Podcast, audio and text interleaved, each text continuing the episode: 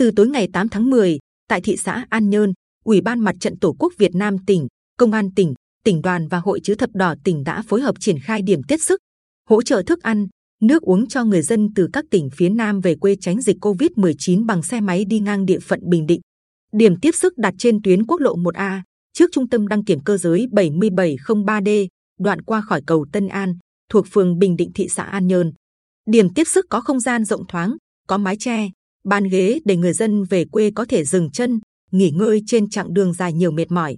Tại điểm tiếp sức, đoàn viên thanh niên thị xã An Nhơn túc trực 24 trên 24 giờ, hỗ trợ thực phẩm, nước uống cho người dân.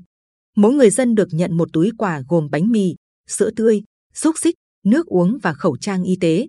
Tối ngày 8 tháng 10, Ủy ban Mặt trận Tổ quốc Việt Nam tỉnh đã chuẩn bị bố trí cho điểm tiếp sức 300 túi quà trị giá 140.000 đồng túi. Tỉnh đoàn và thị đoàn An Nhơn đã chuẩn bị cho điểm tiếp sức 250 túi quà. Sáng ngày 9 tháng 10, câu lạc bộ người tình nguyện chữ thập đỏ tỉnh thuộc hội chữ thập đỏ tỉnh đã hỗ trợ điểm tiếp sức 250 túi quà, 130.000 đồng một túi. Thường trực hội chữ thập đỏ tỉnh hỗ trợ 10 thùng mì tôm cho đội tình nguyện làm công tác hỗ trợ nhân dân tại điểm tiếp sức. Các suất quà nhu yếu phẩm hỗ trợ cho người dân về quê tránh dịch khi đi ngang địa phận Bình Định trích từ nguồn ủng hộ của các nhà hảo tâm trong và ngoài tỉnh.